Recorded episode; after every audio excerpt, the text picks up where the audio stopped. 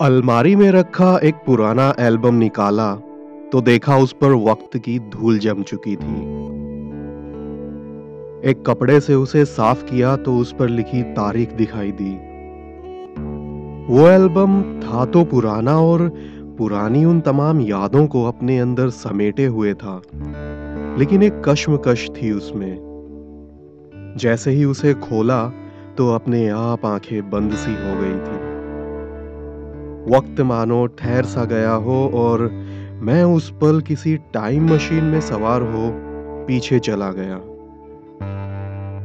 धूल में लिपटे होने के बाद भी एक अजीब सी सुगंध थी उस एल्बम में जो नाक से होते हुए सीधे दिल में जा रही थी।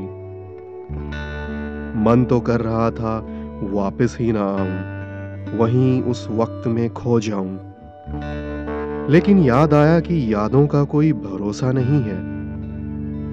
कब एकदम आंसुओं का सैलाब खड़ा कर दे, क्या पता?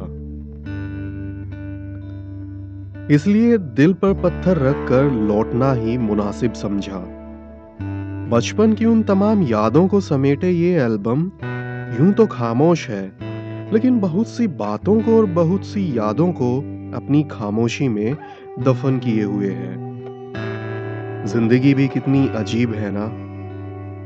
कल पर हम भरोसा कर लेते हैं और सोचते हैं कि ये कल के लिए रख लेते हैं। क्या मालूम वो कल क्या है? और क्या परिभाषा है उस कल की? ये आने वाला कल ही आज बन जाता है और फिर देखते ही देखते बीत जाता है। पीछे कुछ बचता है तो ये यादें और कुछ एल्बम। ज़िंदगी की बेरुखी भी कई बार इस कदर अखरने सी लगती है। जब कोई साथ में ना हो और एल्बम में सिर्फ़ उनकी तस्वीरें लगी हों जिनको आप हमेशा देखना चाहते हो। सिर्फ़ यादें ही बाकी रह जाती हैं। हाँ कभी कभी आँखों के रास्ते दिल के जज्बात ज़रूर बाहर निकल जाते हैं, जो हम दुनिया से हमेशा छिपाने की कोशिश करते हैं।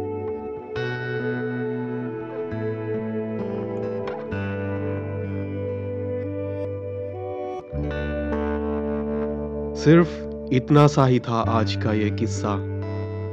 मैं रजत कुमार, अब आपसे लेता हूँ अलविदा। आपको ये पॉडकास्ट कैसा लगा ये ज़रूर बताइए। आप मुझे मेल कर सकते हैं। मेरा मेलिंग एड्रेस है Gautam dot Raj at the rate write me dot com it's G A U T A M dot R A J at the rate W R I T E M E dot com खुश रहिए मुस्कुराते रहिए। एक बार फिर मिलेंगे। अलविदा।